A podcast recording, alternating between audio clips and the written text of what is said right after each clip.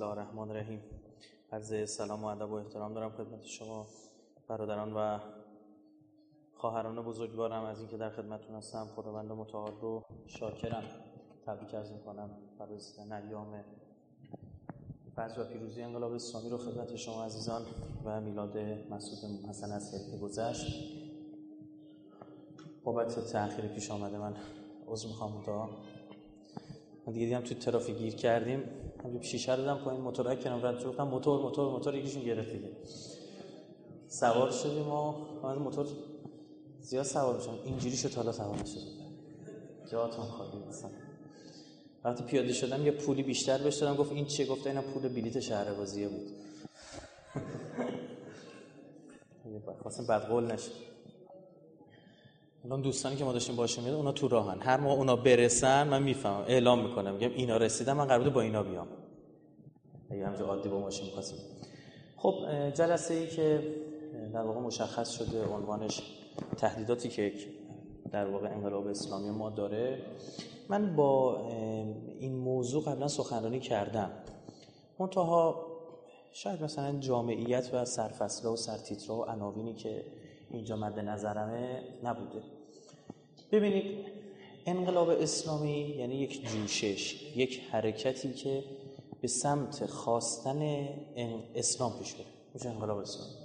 انقلاب از قلب میاد، دگرگونی، revolution به قول غربی ها. این دگرگونی که به سمت چی بره؟ به سمت خواست خدا پیش بره. پس عموما شما نگاه بکنید تمام حرکت انبیاء الهی انقلاب بوده، یعنی انقلاب اسلامی حضرت موسی دنبال اسلام، دنبال دین بود دیگه.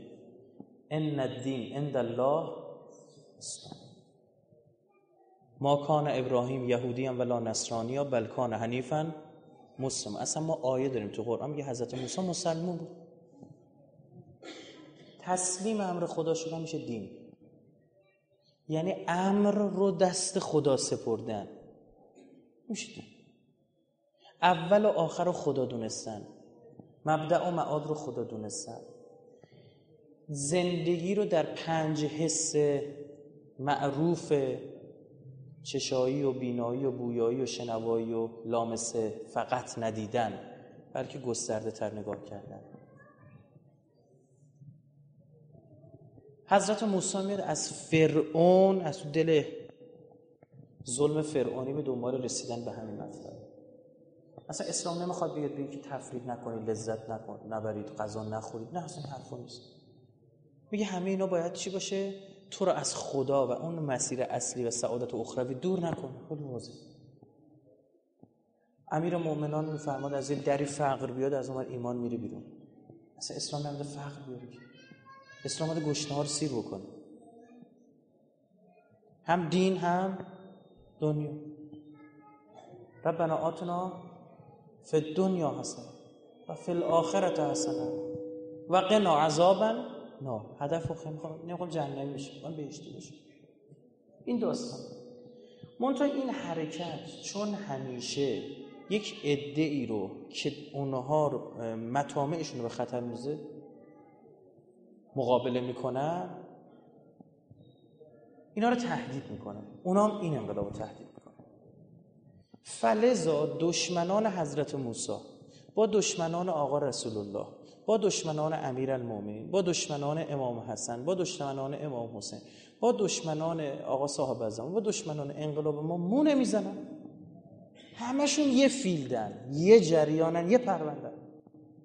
یعنی شما، من فتنه‌های آخر زمان و وقت داشتم صحبت می‌کردم، فتنه سامری رو گفتم، بعد فتنه قتل خلیفه سوم رو گفتم، بعد اومدم فتنه آخر زمان رو گفتم. دیدید با هم مو نمیزن. اگر جریان قارونی خطرناک در زمان حضرت موسی یک تهدید برای انقلاب حضرت موسی محسوب میشه، در زمان امیرالمؤمنین هم قارون‌ها جلو امیرالمؤمنین ایستادن. کسایی که مطامع دنیویشون به چی افتاد؟ به خطر افتاد. طلحه، زبیر، معاویه جلو امیرالمومنین جنگیدن. تو انقلاب خودمونم همینه، یعنی شما زهی خیال باطل، زهی خیال خام که شما فکر کنی که من و شما قارون نداریم، یا من در بین انقلاب اسلامی امکان به وجود آمدن قارون نخواهد بود. اشتباهه. یعنی خودمون ما اومدیم از حضرت موسی و امیرالمومنین هم بالاتر دیدن. نه ایجاب میکند این راه، گاردریل هایش ایجاب میکند، محیط را تفکیک میکند. من میخوام روی انقلاب اسلامی امیرالمومنین ورود پیدا بکنم، دو تا خط خطرناک انحرافی رو بررسی بکنم خدمت شما بزرگواران، بگم دقیقاً انقلاب ما رو هم همین تحت میکنه. از آسمان قرار نیست یک فرد مریخی پاشه بیاد. و خوبه بدونید برعکس بنده اصلاً وجود آمریکا، اسرائیل، نمیدونم اینجور چیزها رو برای انقلاب خودم تهدید جدی نمیدونم، بلکه اونها وجودشون باید باشه. اصلا ما رفتیم انقلاب اسلامی را تو شکم اونا چیکار کردیم؟ بیرون کشیدیم. مملکتمون دستشون بوده. پس بودن، اصلا اونا بودن، ما اومدیم انقلاب کردیم. تهدید خارجی رو میخوام مطرح کنم، تهدیدی که اصلا امیرالمومنین با رومی ها نجنگید به پیرو پیغمبر، درسته نه؟ امیر مؤمنان با چینی ها نجنگیده. 3 جنگ داشته، با کی جنگیده؟ مسلمان. اگر فکر بکنید تافته جدا بافته اید، خونت رنگین تره، چه شب رود مشکی تره، تخم دو زرده میذاری واسه خدا، از این خبرها نیست. دقیقاً سر ما هم خواهد اومد. میگم دقیقاً برای اینکه سنته. آقا رسول الله نمیگم، گفت تو فلانی، تو فرعون منی. یعنی من انقلاب بکنم الان، درست شأن آقا رسول الله بالاتر از حضرت موسی است، اما موسی زمان خودشه دیگه ها. لاجرم فرعونی میاد، هامانی میاد، قارونی میاد، اینا هم گفتیم اینا رو قرآن نیامده قصه تعریف کنه، اینا جریان‌های فکری هست. قارونیسم، سامرییزم، این سامری صفتان اولین خط انحرافی که امیرالمومنین در مقابل انقلاب اسلامی خودش میبینه خط کاخ خضرا، خط فکری کاخ خضرا. کاخ خضرا چی کدوم کاخ بود؟ کاخ سبز معاویه. معاویه یک قصر سبز ساخته بود، خلیفه دوم یک بار به معاویه سر میزنه در جریان دوران خلافتش. معاویه در زمان خلیفه دوم بعد از برادرش یزید به حکومت رسید، یزید ابن ابو سفیان، داداش معاویه، نه پسرش، یزید فرد به حکومت رسید. و اونجا خدمت شما عرض بکنم که وقتی رفت تعجب کرد از بارگاه معاویه، برای بازدید رفته بود، دید خودش تعجب کرد که اصلا چیکار کرده. معاویه استدلال این آورد، گفت ما چون خط مقدم اسلام در مقابل غربیم، در مقابل روم، و شکوه اسلام رو داریم نشون میدیم، باید من باید این کاخو داشته باشم که مایه آبروریزی اسلام بگید نباشه. این استدلالش بود. یعنی با این استدلال که این دیسیپلین لازمه، حداقل بگیم با این توجیه. منم قائل بر این نیستم که یک مسلمانی مثلا بیاد، ببخشید اینجا میگم، خز و خیز بازی در بیاره، مثلا آبروی اسلام و فلانه ببره، نه. اما این توجیه بی خودیه، درسته؟ ما اینو اصلا نمیپذیریم. چی شد آقا؟ صدا مال من نیست به خدا.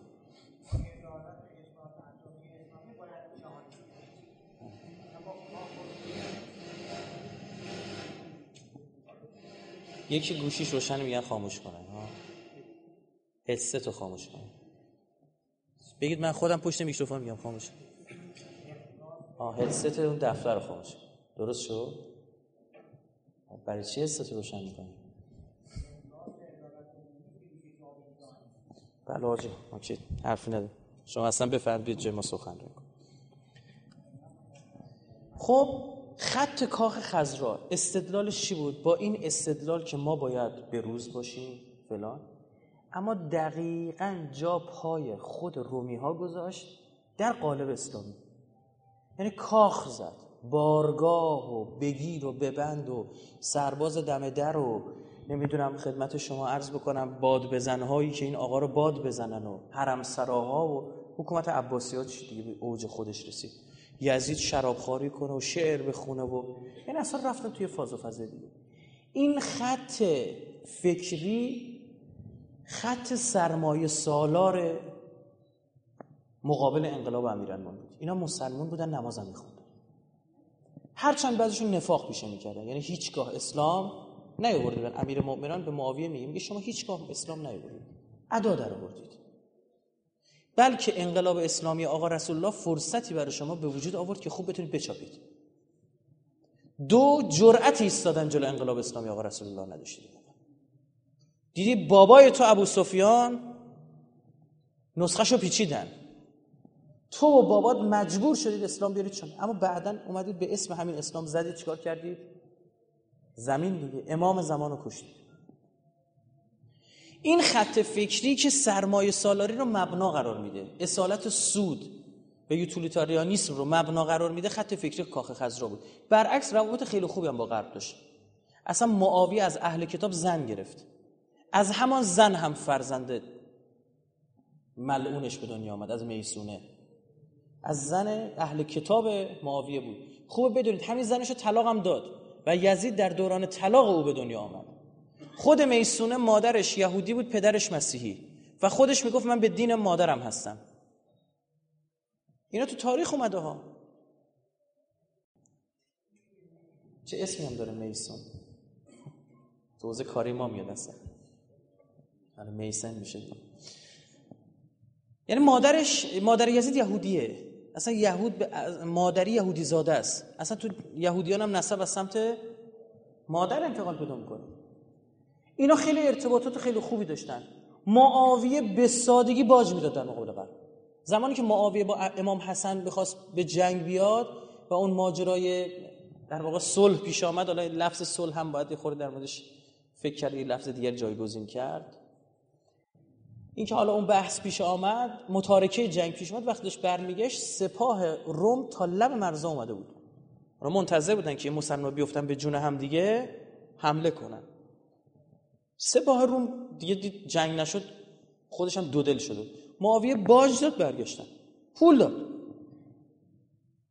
قشنگ پول داد، گفت برگردید، چقدر خرج کردید تا اینجا اومدید؟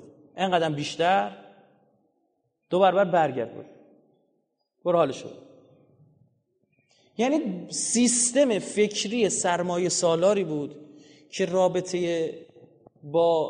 در رابطه با اسلام بستر فکریش خدا و پیغمبر و دین و اینجور چیزا نبود. سوره توبه آیه 24 نبود که هر کس در راه خود از پدر، برادر، زن، بچه، نمیدونم خدمت شما عرض بکنم، خونه، زندگی، تجارت بگذره، احب علیکم من الله و رسوله و جهاد فی سبیله فتربسوا حتی یأتی الله بامره والله لا یهدی القوم الفاسقین. اینا مبنا قرار نمیدادن، بلکه اصالت گذاشتن رو همین 5 تا. گفتن ببینید مبنا رو گذاشته بودن رو حب دنیا، مبنا رو گذاشته بودن روی جمع‌آوری پول، مبنا رو گذاشته بودن با پول. یعنی همین که یک سیستم امروزی بخوام بگم سیاستشون سیاست ماکیاولیستی بود. جزئی ماکیاولیسم یعنی چی؟ یعنی اخلاق تو سیاست جا نداره. معاویه رسما توی خطبه‌ای که بعد از اون متارکه جنگی که با امام حسن داشت خوند، گفت من اصلا برای نماز روزه و اینجور چیزا با شما نجنگیدم، با حسن ابن علی نجنگیدم، من برای حکومت بخواستم بجنگم که به دستم آوردم. به من چه ربطی داره شما چقدر نماز میخونید؟ میخواد نقدر نماز بخونید تا جونتون درات، میخواد نخونید. این مبنای فکری خط کاخ سبز و کاخ خضرایی بود که جلو امیرالمومنین جنگید. قطعا امروز هم داریم. این خط فکری تو انقلاب حضرت موسی میشه کی؟ قارون ها. قارون اولین آیه‌ای که قرآن ازش اسم میبره میگه قارون کان من قوم بگید موسی. قارون از قوم کی بود؟ موسی بود. اصلا قارون نسبت فامیلی داره به حضرت موسی. قارون مطمئن موسی پیغمبره. اصلا بر مبنای رانت اطلاعاتی که از انقلاب اسلامی حضرت موسی داشت پولدار شد. قارون میدونست میخواد عذاب الهی نازل بشه، قبلش رفت گندم خرید، میدونست ملخ ها میخوان گندم ها بخرن. و جالب این بود قارون مطمئن بود در حاشیه امنیتی که انقلاب اسلامی موسی براش به وجود آورده، ملخ ها گندم های بنی اسرائیل را بگید نمیخورن، فقط گندم های کیو میخورن؟ فرعونیان. قارون بود که وقتی فرعونیان اومدن بی گندم شده بودن، داشتن گشنگی میمردن، بنی اسرائیل گفتن ما پول نداریم، گندم نه، منوز خودمون داریم، فقط یه نفر ماست که زیاد گندم ذخیره کرده. رانت اطلاعاتی داشت، میدونست میخواد تو آینده چی بشه، رفت از قبل خرید، میدونست گندم میخواد گرون بشه. اینا رو قرآن قصه کلثوم ننه تعریف نکرده برای من شما. فاعتبروا، یک کاسه گندم میگرفت، یک کاسه گندم میداد، یک کاسه طلا میگرفت. قرآن میگه، قرآن میگه انقدر این طلا و جواهرات جمع کرد که فقط دقت کن کلیدای صندوقچه‌های اینا رو مردان قوی هیکل میکشیدن، یعنی میریختن کلیدای صندوقچه‌های طلا اینا کوچولو کوچولو بزرگ هر چقدر داشت میریختن تو کیسه، میذاشت دوشش میکشیدن. این قرآن میگه. قارون تو خیابون را میرفت، ملت نگاش میکرد، ماشین شاسی بلند داشت قارون، روی دوش 4 نفر غلام میرفت. وقتی میرفت مردم نگاش میکردن، میگفتن انه لذو حظ عظیم، خوشبالش، جهالی میکنه. اینا قرآن گفته برامش. زینت القوم، زینت القوم، زینت القوم که قرآن در مورد قارون تکرار میکنه، خیلی جالبه. بعدن وقتی خدا میخواد بگه سامری گو سالساخ اینا رو از دین خارج کرد، میگه ماده اولیش چی بود؟ گوساله رو از چی ساخت؟ من زینت القوم. یعنی جریان سرمایه سالاری که اسلامی عمل نمیکنه. میدونید حضرت موسی از قارون چی میخواست؟ میگفت پولدار شدی نوش جونه. این ملعون قارون رانت اطلاعاتی داشت، پولدار شده بود، اما از پول کیا بگید؟ خارجی ها، پول فرعونی ها. بعضی ها رانت اطلاعاتی دارن، از پول کیا پولدار میشن؟ داخلی ها. اینا جاشون اون دنیا از قارون بدتره. استدلال قرآنی دارن، میتونی جواب قارونی که خدا چیکارش کرد؟ چپوندش زیر زمین. چی میخواست بفهمونه؟ یک نکتهش این بود که آخرش میری زیر زمین. زمین آدم خور و آدم زمین خوار، نه این زان و نه آن زین دست بردار. زمیندار زمین خوار زمین گیر، نشد تا در زمین شد از زمین سیر. تو زمینش نکنی وله میکنه. آخرش میخواد بری زیر زمین. خداوند متعال میدونست خط فکری قارونی اگر جا بیفتد در جامعه ای و حب برسیدن به تجملات در زندگی مردم بنشیند، پس از آن سامری خواهد آمد. باید حب نسبت به چرا شکست؟ به سامری، به قارون؟ نه خیر، حب به زینت القوم باید شکست. یک سوالی من میپرسم جواب میخوام. خیلی مسئولینمونم گفتم جواب بدید. مسئولین قضاییمون میگفتم، گفتم ببینید از این نکته بگید. یه جایی بودیم تو استخ، منم کمرم درد میکرد، اونم کمرش درد میکرد، تو را با هم راه میرفتیم تو استخ. بهش گفتم نظر تو بگو. گفت عجب نکته جالبی. گفتم چه فایده وقتی اجرا بشه؟ از این نکات جالب بیام بعد اینقدر بیام. گفتم چرا حضرت موسی طلاهای قارون مصادره بر بیت المال نکرد؟ الان شما یه قاچاقچی میگیری، ماشینش هم له میکنی، ماشین قاچاق کرد، ماشین مصادره میکنی مثل بیت المال، با اعدامش میکنی. چرا خداوند متعال که معدن حکمته، منبع حکمته، هر فعلی از او سر میزنه عین حکمت و علمه و الله واسع علیم، فعل عبث و بیهوده نداره، چرا خداوند متعال قارون نکرد تو زمین؟ طلاشو نگرد و بی تقسیم کن بین فقرا. چقدر دست حضرت موسی باز میشد. دو، گوساله سامری جنسش از چی بود؟ حضرت موسی گوساله رو چیکار کرد؟ فلیمه نصف. برادش کرد، آتیشش کرد، خاکسترش کرد، نصفار بزمیان براده کرد. براده کرد ریختش کجا؟ فلیم. یم یعنی چی؟ دریا. چرا متصادره نکرد؟ بالاخره شمش تلاش میکرد بین فقرا تقسیم میکرد. خیلی مهمه ها، قرآن بخونیم. مبنای شکلگیری حکومت و نظام اون قرآنه، ثقلینه. دلیلش میدید چیه؟ خدا میدانست دلیل این که این سامری شده است آن طلایه است. دلیل این که آن قارون شد آن طلایه است. تو طلا را باید بزنی چون سامری ها و قارون ها در راهند. حب به طلا را باید بشکنی. بعضی از این قاچاقچی ها رو دیدید تریاکشون هم آتیش میدن؟ یه حس عجیبی با آدم دست وقتی میبینه، به خودش میگه عجب این چند تن مواد مخدره دارن چیکار میکنن؟ آتیش میزنن. خب اینا رو تو صنایع دارویی هم استفاده میشه دیگه. نه، وقتی آتیش میزنن یه حس دیگه بده. میفهمی که یک چیزی وجود داره بالاتر از همه چیز و اون چیه؟ قانونه. آقا خونه رو بدجا ساخته، ازش جریمه نمیگیره، میری چیکار میکنه؟ بولدزر میندازه میاردش پایین. این خیلی خوشگله. اگر جا بیفتد که تو بد بسازی و جریمه میدهی، تو خودت فتح باب میکنی که بسازند و چه کنند؟ جریمه بدن. به پیل پیغمبر مشکل مملکت ما اینه، یکی از مشکلات اساسی حداقل اینشه. اینو باید فهمید. اون کسی که خلاف میکنه اگر مثل آلمان ماشینشو جلو چشش بفرسته زیر بولدزر، میخواد پراید باشه، میخواد پرادو باشه، میخواد کوفت و زهرمار هر چی میخواد باشه، جرأت نمیکنه و خلاف انجام بده. من خودم به چشم دیدم طرف با پرادو اومده بود تو تر، به افسر میگفت زود باش بنویس کار دارم بابا. 20 تومن واسه اون چیزی نیست، اون بابت تو تر اومدن 2.15 گیرش میاد. میلیون یه قرارداد داره می‌نویسه. بنویس زود باش کار دارم میخوام برم بابا. همینجوری صحبت میکنه.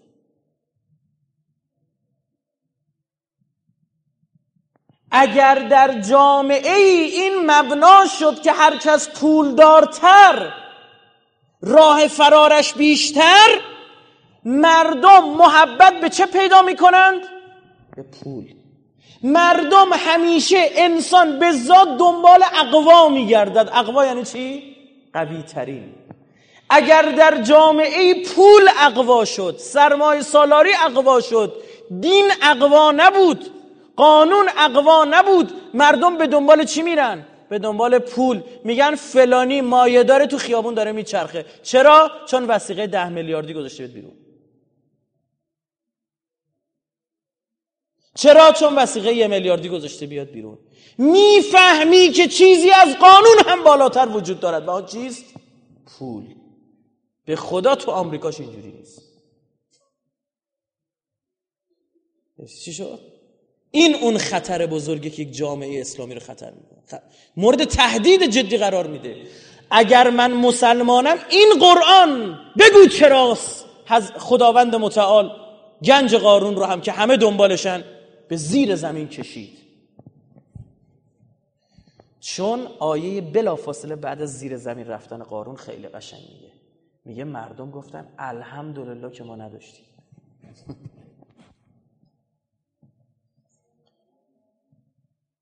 اگر در جامعه این مبنا شد که چون تو فرزند فلان مسئول، برادر فلان مسئول، خواهر فلان مسئول، زن فلان مسئول هستی، در امانی پارتی و آقازادگی بالاتر از قانون قرار میگیرد، دیگه نمیتونی جمعش کنی. حتی رک به شما بگویم محبت به آقازاده ها هم در دل مردم بوجود، چون مردم همیشه میل دارن به اقوا. لاجرم یهویی ممکنه ببینی تو انتخاباتت عجب مثلا آدمی که 4 سال پیش 5 سال پیش 6 سال پیش چه میدونم هر موقع کسی چون به اون فرد فوش میداده رأی آورده، الان کسی دیگه چون اعلام انتصاب میکنه به اون رأی میاره. چی شده؟ مردم یعنی رو اثری نداشته. مردم به دنبال قدرتن، مردم به دنبال اقوا هستن. این خطری بود که تهدید میکرد. هیچ کس حاضر نشد بر ولید ابن عقبه شلاق بزنه جز علی ابن ابی طالب. عرق خورد. حاکم اسلامی، حاکم ولایت بود، حاکم کوفه بود، اومد عرق خورد تو مسجد، نماز صبح 4 رکعت خورد، پر رو برگشت، یه آروغ زد، گفت کم که نخوردم، کم که نخوندم، زیاد خوندم واسه خداتونم باشه، فردا رو نخوند، امروز عوض فردا رو خوندم. هیچ کس حاضر نشد بزنش. ببین چرا؟ چون فامیل عثمان بود. میگفتن الان شلاق میزنی، بله الان جریان سیاسی و روانی، میدونی دیگه، همسر پیامبر عایشه اومد کفشای پیامبر از پشت پرده مسجد آورد بیرون، گفت هنوز این نعلین خشک نشده، چون با عثمان خیلی لج بود عایشه، خیلی اصلا لفظ منابع برادران اهل سنت اون میگه، پیشنهاد رو مطالعه کنن همه، میگه لفظ نعسل به عنوان پیرمرد خرفت یهودی این باب کرد علیه عثمان، فقتلوا نعسلا قتل الله نعسلا، این شعار عایشه بود. کفشای پیامبر از پشت پرده گرفت بیرون، گفت هنوز چرم این کفشا خشک نشده، تو محراب دارن عرق میخورن 4 رکعت نماز میخونن. جریان چی شد؟ رسانه‌ای شد. رسانه‌ای شد، عثمان مجبور برخورد شد، گفت شلاقو بزن. هیچ کس حاضر نشد مجری بشه، تا جایی که امیرالمومنین خودش رفت شلاقو را داشت. عوض در آوردن یا نیاوردن؟ چرا؟ تو جمع، تو صفین، تو عاشورا. وقتی در یک جامعه آقازادگی و انتصاب مبنا قرار بگیرد، اگر خودت را بکشی نمیتوانی آن را کنار بزنی.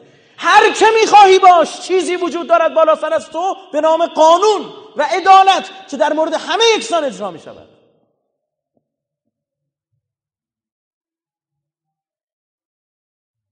این باید مطالبه مردم بشه. کسی پولدار باشه، نوش جونش، بره پول در بیاره. حضرت موسی میگفت زکاتت هم بده، امروزشو بگم مالیاتت هم بده، نه که فرار مالیاتی داشته باشه، نه که وقتی پرونده هاشون بررسی میشه میبینن چون منتسب بودن، چون پول اضافه داشتن، چون خوب رشوه دادن، همه خلأهای قانونی رو سوء استفاده کردن. نه مالیات، شرکت درست کرده به اسم شرکت های خیریه، چون این خیریه ها از مالیات در معافن، 1000 جور واردات داشته، چقدر دزدی کرده به اسم نمیدونم مثلا کمک به معلولین و نمیدونم کمک به مریض ها، یا نمیدونم خاص و نمیدونم فلان و بهمان اینجور چیزا. در کتابی میخوندم، حضور ذهن ندارم کجا بود، نکته جالبی نوشته بود، این میشه ادا، کمک خیر میشه ادا، اون وقت ادا در میاره برات. 5 سال پیش بود، یک آقای اومد پیش ما گفت 1 میلیارد تومان اون موقع من بهت پول میدم، برو یه حسینیه بخر 4 طبقه برو خودت. من سخنرانی تو خیلی خوش آمد. گفت 1 طبقه‌شو بکن کاری، 1 طبقه‌شو بکن اداری، مثلا 1 طبقه‌شو آشپزخونه، 2 طبقه‌شو هم آشپزخونه اجاره بده، حقوق بده به بچه‌ها. خدا پدرتون کورک خدا چی میخواد؟ همین آقا چند وقت اومد گفت 1 میلیارد کمه، همین حسینیه رو برو بالاتر تو شریعتی، برو بالا 5 میلیاردیشو بخر. گفتم این بابا یه جای کارش. چک کردم، بله آقا دنبال معافیت مالیاتیه، یه قانونی داریم تو کشورمون، هر کسی تو این خیریه‌ها و اینجور چیزا کار بکنه میگم چند برابرش معافیت مالیاتی داره. یعنی چی؟ یعنی بابت این 5 میلیاردی که اینجا در می آورد 10 میلیارد تومان بیت المال مثلا فاتح شد. گفتم من مردشور اون 1 میلیارد و 5 میلیارد تو ببره به اسم من، نمیخوام 5 میلیارد بیت المال ضرر بکنه. 10 میلیارد، 5 میلیارد، 4 میلیارد، ما حتی ما با تفاوتونم بخوام بگیریم، تو 2 برابر اون 10 میلیارد داری، خواست بیت المال بدزدی. معاویه وقتی داشت کاخ خزراشو گسترش میداد، خورد به خونه پیرزنی، نمیفروخت، میگفت من میخوام همینجا زندگی کنم، همینجا بمیرم، قبرمم تو خونم. گفت برید بنوزش بیرون. امروز گفت اشتباه نکن. گفت چیه؟ گفت من میگم اینو نگه دارین خونه تو که دور تا دورش خدی با این پوز عدالت بده. ادای خیریه ها و مثلا ما توهین نمی‌کنیم از وارد بگه هرچی خیریه دیدی اینجوریه، نه برعکس هر موقع دیدید یک کسی رفت سمت یه چیز خودش رو خاص قایم کنه بدون چیز خوبه. می‌فهمی چی میگم؟ اینا مبناش خوبه، یعنی مردم اعتماد دارن که میاد خودش رو قایم میکنه. بعد اینو گذاشت. جالب بدونی کاخو ساخت و این خونه همینجوری. پیرزن هم مرد. اصلا هم دست نزد. یعنی توی حیات کاخ یه دونه خونه کوچوله مثلا 3x4 بود، کوچیک. این خرابه بود. هر کی میاد میگفتن چی؟ میگفتن آره ما عدالت داریم. ما از اون ور چی؟ چطور دارن میچاپن بیت المال؟ همه رو میخرید دیگه، پول جیرینگ جیرینگ همجوری میریخت. فرمانده سپاه امام حسن رو با 1,000,000 درهم خرید. 1000 درهم. 8,000 نفر از سپاه 12,000 نفری امام حسن. 12,000 نفر سپاه امام حسن، 8,000 نفر میشه چقدرش؟ 2/3. 2/3 ارتش یک جایی رو با پول خرید یه شبه. امام حسن خوابید 12,000 تا نیرو داشت، بیدار شد 4,000 با پول. پولا را کجا برده بود؟ بگید بیت المال. این خرابه همان خرابه معروفی است که حضرت رقیه در آنجا جان می‌دهد ظاهرا اینطور میگه. یعنی خرابه چیکار می‌کرد تو قصر؟ از اون موقع بعدها یزید هم با همون پوز میده. یعنی بعضی موقع میرن پشت پوشش‌ها خودشونو قایم میکنن عزیزم، برای که بهتر بتونن بدزدن. جریان سرمایه سالاری یعنی اگر توی جامعه جا افتاد خیالت راحت تو پسر فلانی باشی، تو یا پولدار باشی، باهات کاری ندارن، مردم یا میرن پسر فلانی بشن که نمیشه بشن، یا میرن چیکار کنن؟ نوکر پسر فلانی بشن و میرن به سمت پولدار شدن. نمیتونه عادی پولدار بشه، باید بره چیکار کنه؟ دزدی کنه، رشوه بگیره، مال حرام. آقا فرمود ملعت بطونکم من مال حرام. چرا اینا رو جدی میگیری؟ خطر یک آدم 1,000,000% یه اپسیلون احتمال بده که تو روز عاشورا تو سپاه عمر سعده شب خوابش میبره. خدا شاهده تمام زمین و زمان دارن اونا رو لعنت میکنن. اسرجت الجمل تنقبت، درسته؟ میگه ملعت بطونکم من مال الحرام، حرام خورا. شما تو سپاه یزیدید یعنی حرام خورای زمان آینده. شما هم تو سپاه یزیدید. ولو ریش داشته باشید، ولو انگشتر عقیق داشته باشید مثل رائفی، ولو بسم الله الرحمن الرحیم و ته گلو بگید، ولو والینتون خوب بلد باشی با تجوید ادا بکنی، ولو نماز بخونی، ولو حج بری، ولو روزه بگیری. از این وهابیا بیشتر میخوای حج بری، روزه بگیری، نماز بخونی. میگویند 10,000 نفر در فرات غسل شهادت میکنن روز عاشور. غسل چی؟ شهادت. عمر سعد میگفت یا خیل المسلمین، آی مسلمانا پاشید برید. به امام حسین میگفتن خارجی. چرا میگفتن خارج؟ از کجا؟ از دین خارج شدی، تو حکم حج و بلد نیستی، حج و نصف کار گذاشتی، از دین خارجی، کافری. با فتوا سر ابا عبدالله بود. چقدر خوشگل جریان قارون منجر میشه به سامیدی و چقدر شاهکار هستی. این کتاب قرآن عمدن از واژه زینت القوم استفاده میکنه، همون واژه‌ای که در مورد قارون زینت استفاده کرده. میخواد بگه حب به طلا در زمان قارون نهادینه شد در دل مردم. میدونید وقتی این بنی اسرائیل‌ها میخواستن حضرت موسی بهشون گفت آماده شید برای فرار، میخواد یه دستور اطلاعاتی به اینا داد، همشون رفتن به دور و بریاشون، به همسایه‌شون گفتن فردا عروسی داریم، به همسایه قبطیشون فردا عروسی داریم. گردن بند تو من قرض میدی؟ گردن طلا جواریم بدبختا بود دزدیدن برش آوردن.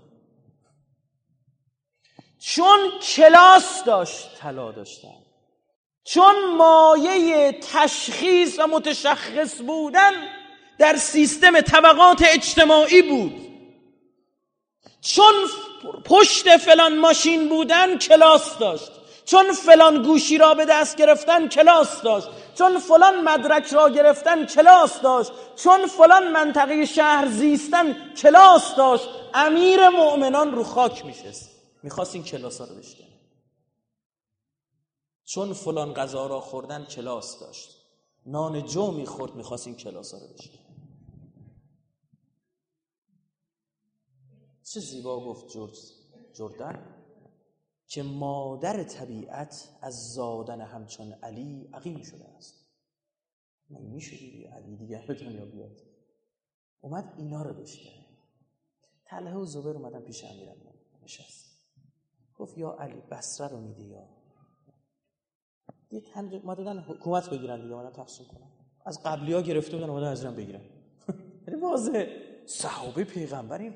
ما در انقلاب اسلامی پیامبر نقش اساسی ایفا کرده بودیم. منم سیف الاسلام زبیر، منم طلحة الخیر، آیا مرا میشناسی ای علی؟ همین بود دیگه. عکسای یادگاریش رو با پیامبر نشون دادن وقتی هیچ کی دور پیغمبر نبود، 50 60 نفر داشت. منم با رسول الله بودم. کجای علی میشناسیم؟ دید امیرالمومنین خودکار داره عوض میکنه و چراغ عوض میشه، چراغ خاموش شد. گفت چیه؟ گفت من داشتم کار بیت المال انجام میدادم، الان صحبت با شما خصوصی دوستانم هستید، اومد بهم سر بزنید. یه سوال زد طلحه به زبیر، گفت پاشو بریم اینجا، دردم گیرمون نمیاد، پاشو بریم میشورونیم موتورش میاریم پایین حکومت. اشد الناس علی العثمان فهو طلحه. تاریخ اهل سنت. بدترین مردم نسبت به عثمان کی بود؟ طلحه. بعد طلحه چه کرد در بصره؟ چه سخنرانی‌های قرایی میکرد، خطابه میخوند، چی میگفت؟ میگفت آه قتلوه عطشانا، قتلوه مظلوما، کشتنش عطشان، کشتنش مظلوم. بیاید بده. یکی بلند شد گفت فلان فلان شده، این نامه تو به منه که گفتی پاشید بیاید بریم عثمان رو بکشیم. گفت اون گذشت، عثمان هنگام مرگ توبه کرده بود، او شهید از دنیا رفت، او پاک از دنیا رفت، علی او را کشت، من نبودم، من خودم دیدم. آه بریم علی را.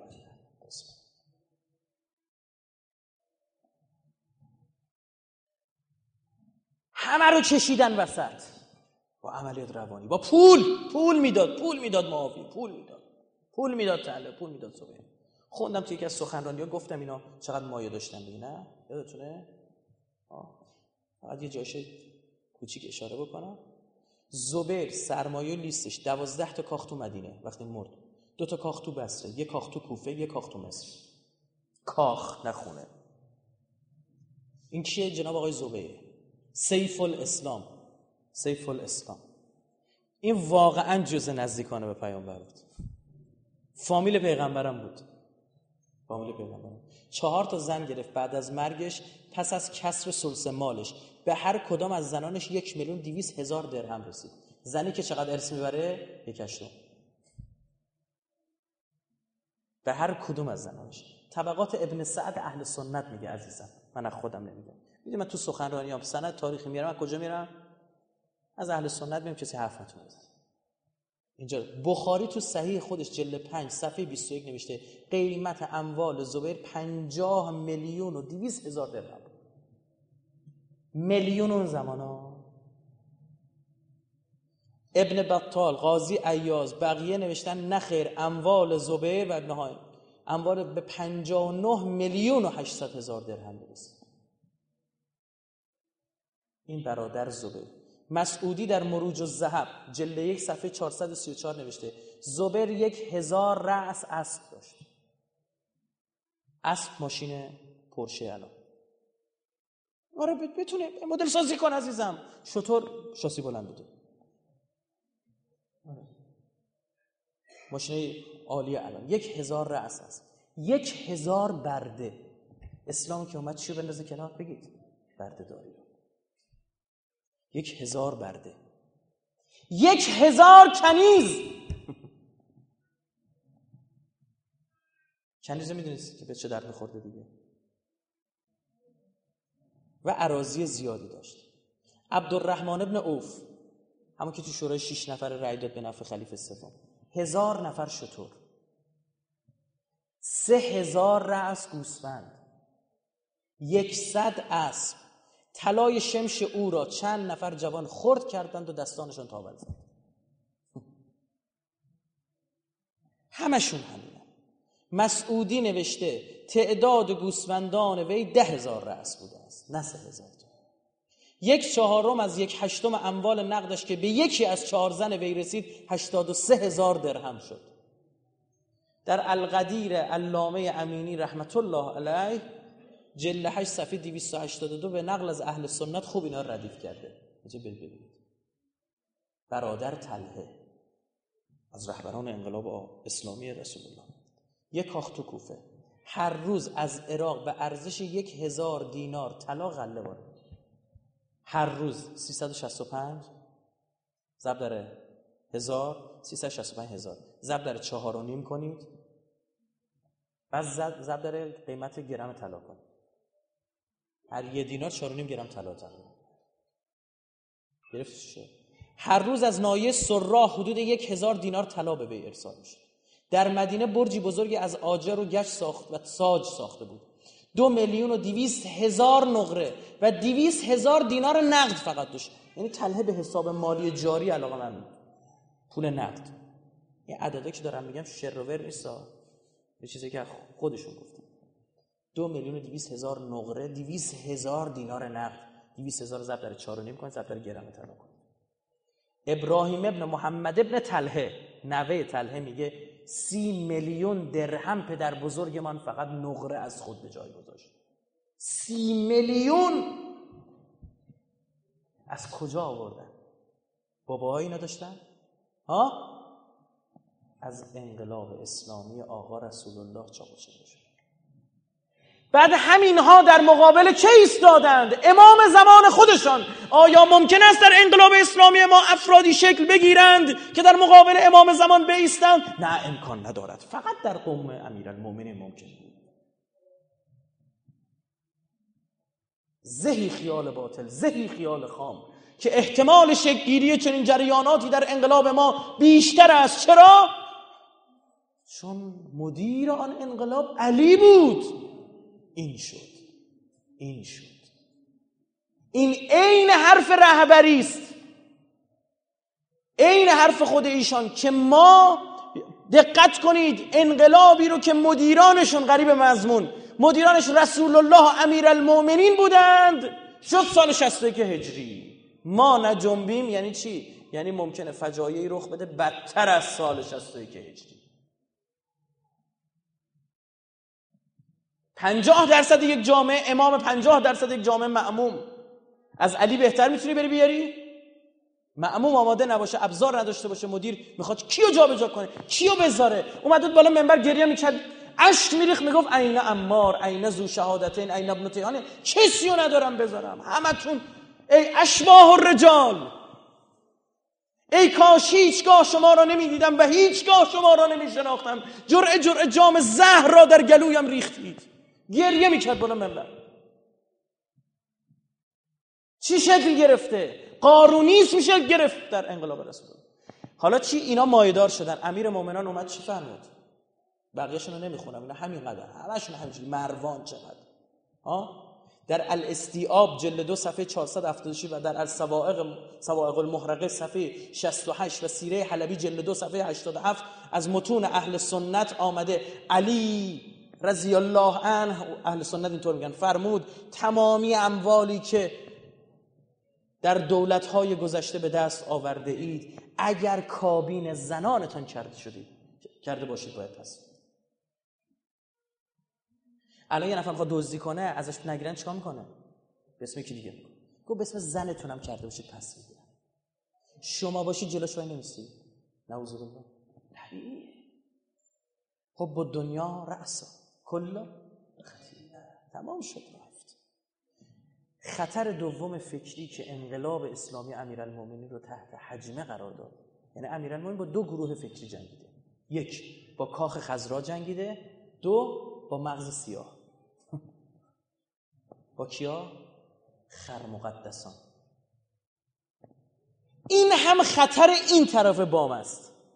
این طرف اسلام امریکایی است، اسلام اموی است، اسلامی که به سادگی تن می‌دهد به همه چیز، برای رسیدن به پول، به منافع. این طرف هم خط فکری است که تو را به کجا میبرد؟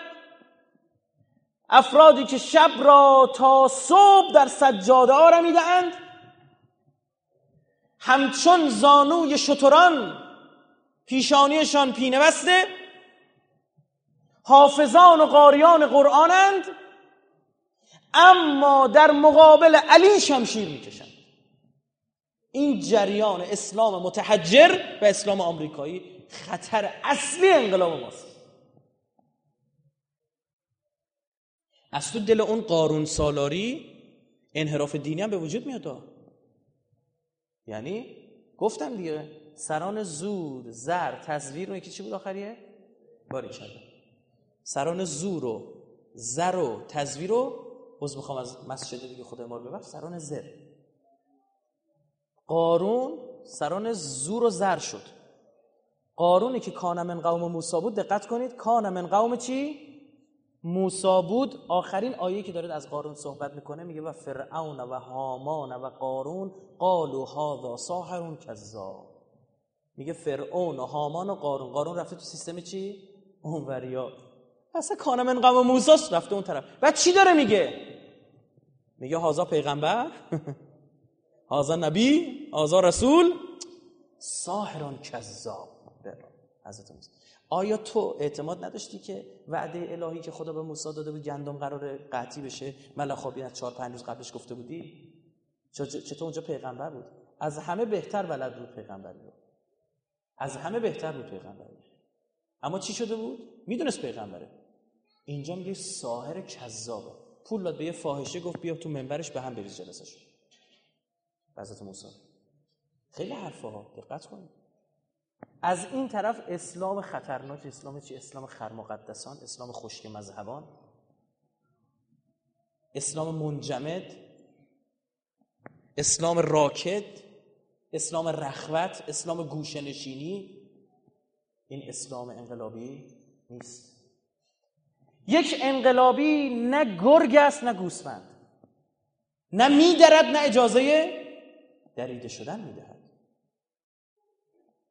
یک انقلابی ظلم نمی کند و ظلم نمی پذیرد. یک انقلابی امامش علی ابن ابی طالب است که پر ارزن از دهان مورچه نمی گیرد و رهبر دیگرش حسین ابن علی است که اگر زیر هزاران تیر و نیزه و شمشیر قرار بگیرد میگوید هیهات ان الذله الموت اعلی من رکوب العاری والعار اولی من دخول النار. مرگ برای من بهتر از این ذلت است. رجز ابا عبدالله تو روز عاشورایی. خطر دوم هم خیلی خطرناک، به همان شدت و حدت. چرا؟ چون لبه دوم این قیچیه. خیلی ها رو هل میده به بیدینی، رفتارهای غلطه. رائفی پور میاد سر کلاسش، بالا منبرش، پشت کرسیش، پشت تریبونش میاد میگه من دینم، من دینم. هر کی جلو من وایسته میشه چی؟ بگید کافر، ضد دین. تو دین نیستی رائفی، تو دین نیستی. سیره اهل بیت شما رو برید نگاه کن، لبخند از لب این بزرگواران نمیفته. فکر میکنه حالا 4 بار مسجد رفته و هیئت رفته شده برج زهرما، سلام مردم رو جواب نمیده. خیلی از این بی‌نمازا از بدنمازای مثل رائفی بی‌نماز شده. اسلام رو باید در عمل نشون داد. اسلام دین عمله. بهایی‌ها الان دارن خودشون رو گسترش میدن با مهربونی. این آیه قرآن ما بود، گفت به فرعون میخوای بری حرف بزنی فقول الله قولا لینا. مهربون با فرعون، به پیر، به پیغمبر. این بچه یه خورده حالا ریخت و قیافش فرق میکنه، به خدا از فرعون بهتره. من حاضرم دست رو قرآن بذارم، نه فرعون بهتره که تو سلام او رو جواب نمیدی. چی تو فکر کردی؟ تو رانشی به وجود میاری که اسلام آمریکایی رو چیکارش کنه؟ جذبش کنه. شما هر دوتاتون دو لب قیچی هستید. یک قیچی که در دست ابلیسه، با تک لبه اون طرف نمیتونست ببره، تو کمکش کردی. لبه دیگر قیچی، امیر مومنان به ابن عباس گفت میخوای بری با اینا بحث بکنی با خوارج؟ چقدر جالب، اینا هم جنگیدن با علی. گفت با اینا با قرآن بحث نکن، همش حافظ قرآنم، قرآنم تعویل پذیر و تفسیر به رأی میشه گردش. ابن عباس بهش برخورد، گفت من میرم با قرآن، من حبر الامه بهش میگفتن دیگه. رفت اونجا آچمزش کردن، هر چی میگفت قرآن متشابهات داره دیگه، اون میگفت نه منظور اینه، اون یه آیه میاره، آیه امیر بابا با سنت با اینا بس. بگو رسول الله این سنتش نبود. کجا این رأفت اسلامی رو شما دیدید؟ آقا رسول الله در سجده بچه بیاد رو دوشش بشینه سجده طولانی کنه، مردم منتظر آقا رسول الله برای نماز ببینند نیست آقا رسول الله. چه شده؟ در خیابان دو کودک بر دوش پیغمبر نشستند، بر دوش که نه، بر کمر پیغمبر، 4 دست و پا بر اینا داره راه میره. اومدن بزنن تخت کله این بچه ها، اینا رو بنازن پایین. آقا رسول الله فرمود نه، اینا مالک منن، منو از اینا بخرید. تو اون هیروبیرم و دوتا گور به گوری گردو خواستن. ما گردو بیام پایین، ما گردو از کجا بیارم؟ خشکه حساب میکنیم، چی؟ چقدر؟ پول یک کیسه گردو دادن اونم. خب حالا منو بگم، چون میدونه العلم خودش فرموده، همین تفکری که میفرماد العلم فی الصغر کالنقش بالحجر، علم در کودکی ما هم کند کار رو سنگه. بعد بیا به اون بچه بیا بگو رسول الله آدم بدی بود، میتونی؟ معاویه عکس اینو اجرا میکرد که بارها گفتم، بره میبرد میداد در خونه بچه‌های کوچیک، میگفتن امیرالمؤمنین معاویه داد، بعد 6 ماه بعد میومد بره رو میگرفت، میگفتن علی گرفت. همین بچه ها بزرگ شدن، تو سال 61 نفرای اول بودن، سینه سپر کردن. بفهمیم داستان چی؟ اسلام متحجری که یا داغ است یا سرد. یک جاهایی از کاسه داغتر از آش میشه، نمیتونی جمعش بکنی. در استکبار ستیزی از امام زمانش میزنه جلوتر. وقتی حمله کردن به خانه حضرت زهرا، اینو بارها گفتم، تو این نکته نهفته است. وقتی حمله کردن به خانه حضرت زهرا سلام الله علیها، زبیر تو خونه بود، جز 6 نفر متحسنین بود، شمشیر کشید در دفاع از حضرت زهرا. شمشیر کشیدنش اشتباه بود، میدونی چرا؟ چون بدون اذن جهاد امام زمانش بود. اگر لازم به شمشیر کشیدن باشد، مولای همه علی است. مقداد داشت نگاه میکرد ببینه دستش به شمشیرش علی فتوا میده یا نه. دید مأمور به صبر. زبیر گفت من حالیم نی، شمشیر کشید و همونجا خورد زمین و شمشیر از دستش گرفتن. و بعد همین آدم کجا، دوتا تیغه قیچی یه جایی به هم چی میخورن؟ بگید جوش میخورن. برعکس میخوام بگم این دوتا جریان فکری خیلی به هم نزدیک میشن یه جا. الان تفکری مثل حجتی چی میگه؟ که بشین میاد. بشینید تو کوفه، حسین خودش میاد تو راه، ممکنه یکم به راهش ببنده. سلیمان سرد خزائی چی گفت؟ گفت یعقوب وار در انتظار یوسفم می نشینم. مسلم بهش گفت ما باید الان بریم در دفاع از هانی دارالحکومه رو فتح کنه. من نائب امام زمان تو هم، من دستور فتوا دارم. گفت من تو را قبول ندارم، اما امام زمان را قبول دارم. من حسین را قبول دارم، مسلم تو را قبول ندارم. این عزیز دل من تو این درمید اسلام متحجر، اسلام خشک مغز. امروز خداوکیلی یک اسلام شده اسلام ترکیه، یک اسلام شده اسلام عربستان. هر دو نگاه کنید، هر دو دستای قیچی تو دست امریکا هست یا نه؟ غیر این آخر تو دست امریکا هست. هم اسلام ترکیه را عاشق اسلام ترکیه هست، هم عاشق اسلام عربستان. میگه اینقدر نماز بخونید تا جونتون دراد. امریکا عاشق نماز خوندن های سعودی هست. خطر اصلی اسلام انقلابی ایران است که اسرائیل بر نمیتابد. که امریکا بر نمیتابد. امریکا به ذات که باش مشکل نداریم، که تفکرشو قبول نداریم. این خط فکری خط فکری یزیده، خط فکری اسرائیل خط فکری یزیده، نمیشه باش ساخت. بابا به پیر به پیغمبر آب و روغنیم، امولاسیون نه چی میگن اینا، چی میدونه، تکون بدی آب و روغن اینجا کف میکنه سفید میشه، نیم ساعت بذاریم بغل دوباره میاد بالا، روغن آبم پاره میتونه ادا در بیاری، قاطی میکنه، نمیشه. زال یا تو باید بشه اسلام یهودی یا اون یهودی باید بشه مسلمان، نمیشه آقا، اصلا دو طریق جداست. یا تو باید بشه اسلام صهیونیستی یا صهیونیسته بیاد تسلیم بشه چی بشه. اونا که انقدر بدن، فی قلوبهم مرض فزادهم الله مرضا، بعید برگردن. حالا شاید هم برگشت، ما جذب حداکثری من الان بهم بگم بیا برو نتانیاهو که آدم بشی بروش بحث کن، من به خدا حاضرم برم. خب اما نکته این طرفه، یه وقت تو اون طرفی نشه. اسلامی که میگه بابا اسرائیل هم باشه، این که امام حسین بره پشت میز در مقابل یزید بشینه بگه چند یزید، چند مدینه مالا، یعنی همین دیگه، تو مدینه مالا ولیدو بردار من بشم حاکم. چند درصد احتمال میدید آقا عبدالم چه کار بکنه؟ مثلا من کرده. این دو خطر رو دریابید، هر دوتاش هم یک، هر دوتاش هم یک، توی دست به خدا واسه. امروز من خودم خوب نگاه میکنم میبینم هم این وریا به من فوش میدن هم اون وریا، انقدر عشق میکنم خدا شاهد. در مورد قمه زنی اومدم سخنرانی کردم و انتقاد کردم نسبت به این مسئله، آبروی اسلام و تشیع بردن این خشک مغزها که چی؟ الان تو برید بنویسید تو گوگل بزنید عاشورا ببینید چی میاد.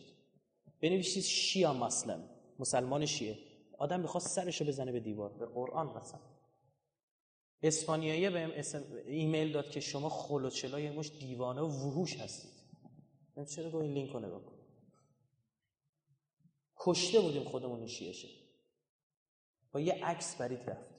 بعد الان نه ما امام حسین ما فلان به همان انشالله.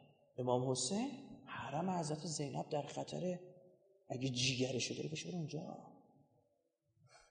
بشو حرم حضرت رقیه، حرم حضرت سکینه، بشو برو. مثل سگ دروغ میگی نمیری. برعکس وقتی پا جنگ بشه برعکس همینا باز میاد.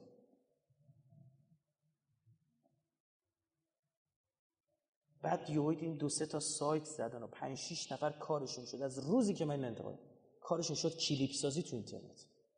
کلیپ دیگه دارم بسازید.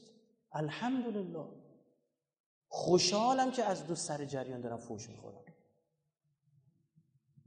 بری با یک اینا ببندی از یه بر فوش خوردی، نمیخوام اینا. آیا انقلاب ما اینا رو پشت سر خواهد گذاشت؟ نمیدونم. نصیب شماها داره که چقدر دل ببندید به حب دنیا و بی بصیرتی که فقط نماز و قرآن و دیگه هیچی نمیفهمه طرف. چقدر این مثال سید جیکاکو ما زدن تو سخنان، بس که مردم عبرت بگیرن. بابا یارو اومد به اسم حب امیرالمومنین عشایر مسجد سلیمان ما رو جلوی ملی شدن صنعت نفت قرار داد. بعد خودشو سید جا زد، بعد خودشو آیت الله جا زد، اومد یک جریان فرقه ساخت، انگلیسی بود به اسم طلویی ها، تای دستدار لام یه اینا تو خیابون میچرخیدن. این شعارشون بود هر که مهر علی مینه دلسه صنعت ملی نفسی چنسه، هر که مهر علی تو دلشه ملی شدن صنعت نفت نمیخواد. با چوب مردمی رو که ملی شدن صنعت نفت می‌خواستن می‌زدن به اسم حب کی؟ علی. این شبکه‌های الان دیدی، شبکه اهل بیت و شبکه فدک و امثالهم تا ته همشون یکی ان. این کارشون چی شده؟ نه ما دفاع میکنیم از علی، از اولاد بشه بتمرسن. از علی و اولادش میخواید دفاع بکنی؟ علی خیبر شکن بود. یهود کجای جریان تو؟ اسرائیل کجای جریان تو؟ همین مردک اللهیاری ارزی کلیپ ازش دیدم گفت نه ما با اسرائیل کار نداریم، اول ما میریم بقیه رو آزاد میکنیم بعد میریم اسرائیل. باریکلا به اسرائیل چه کرده؟ به سلفیه میگه اول شیعه، به شیعه میگه اول چی؟ سلفیه. خب ما با هم با این باید درگیر بشیم. یهودا میشینه اون بغل قیچی میزنه. اسلام آمریکایی، اسلام سلفی، مدل این تو انقلاب ما ممکن بشه. پیشم اومده تو انقلاب مرجع تقلیدی وقت ممکنه جلد انقلابت وایسه. تعجب نباید بکنی. ابو موسی اشعری صاحب فتوا بود، قاضی شورای صاحب فتوا بود، مفتی بود، بوده، بعد اینم خواهد بود. برای ته دلت رجوع کن، ببین میل داری به مصر، بنی اسرائیل رو میگم، دلبری میکنه برای بعضی اسلام بکن، دل میبره، یعنی میگن لاس وگاس، میگن لاس وگاس میشنوی او چه سالونای گمبلینگی داره، سین سیتی شهر گناه، آمریکا مسجدم داره،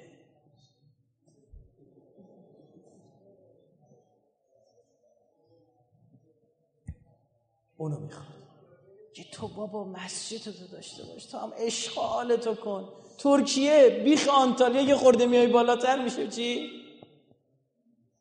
چه ایوسوفیه. برو بشین اینقدر نماز بخون تا جونت در 100,000 رکعت میشه، به خدا یک قسمت گیر بده. ما میگیم آقا دیر شده میخوام در مسجد ببندیم، برو فردا صبح دوبار نماز بخون. هم مرد برو اونجا پرچم بردار، من برای اسرائیل. آیه قرآنشو بخونم ارزم تمام. قرآن وقتی ولایت علی ابن ابی طالب علیه السلام آورد، انما ولیکم الله، گفت بلا فاصله خط بعدی رم گفت در روی زمین دو ولایت به وجود میاد، یک ولایت علی، دو راه سومی هم نداره. دو تا آیه بعدش یا ایها الذین آمنو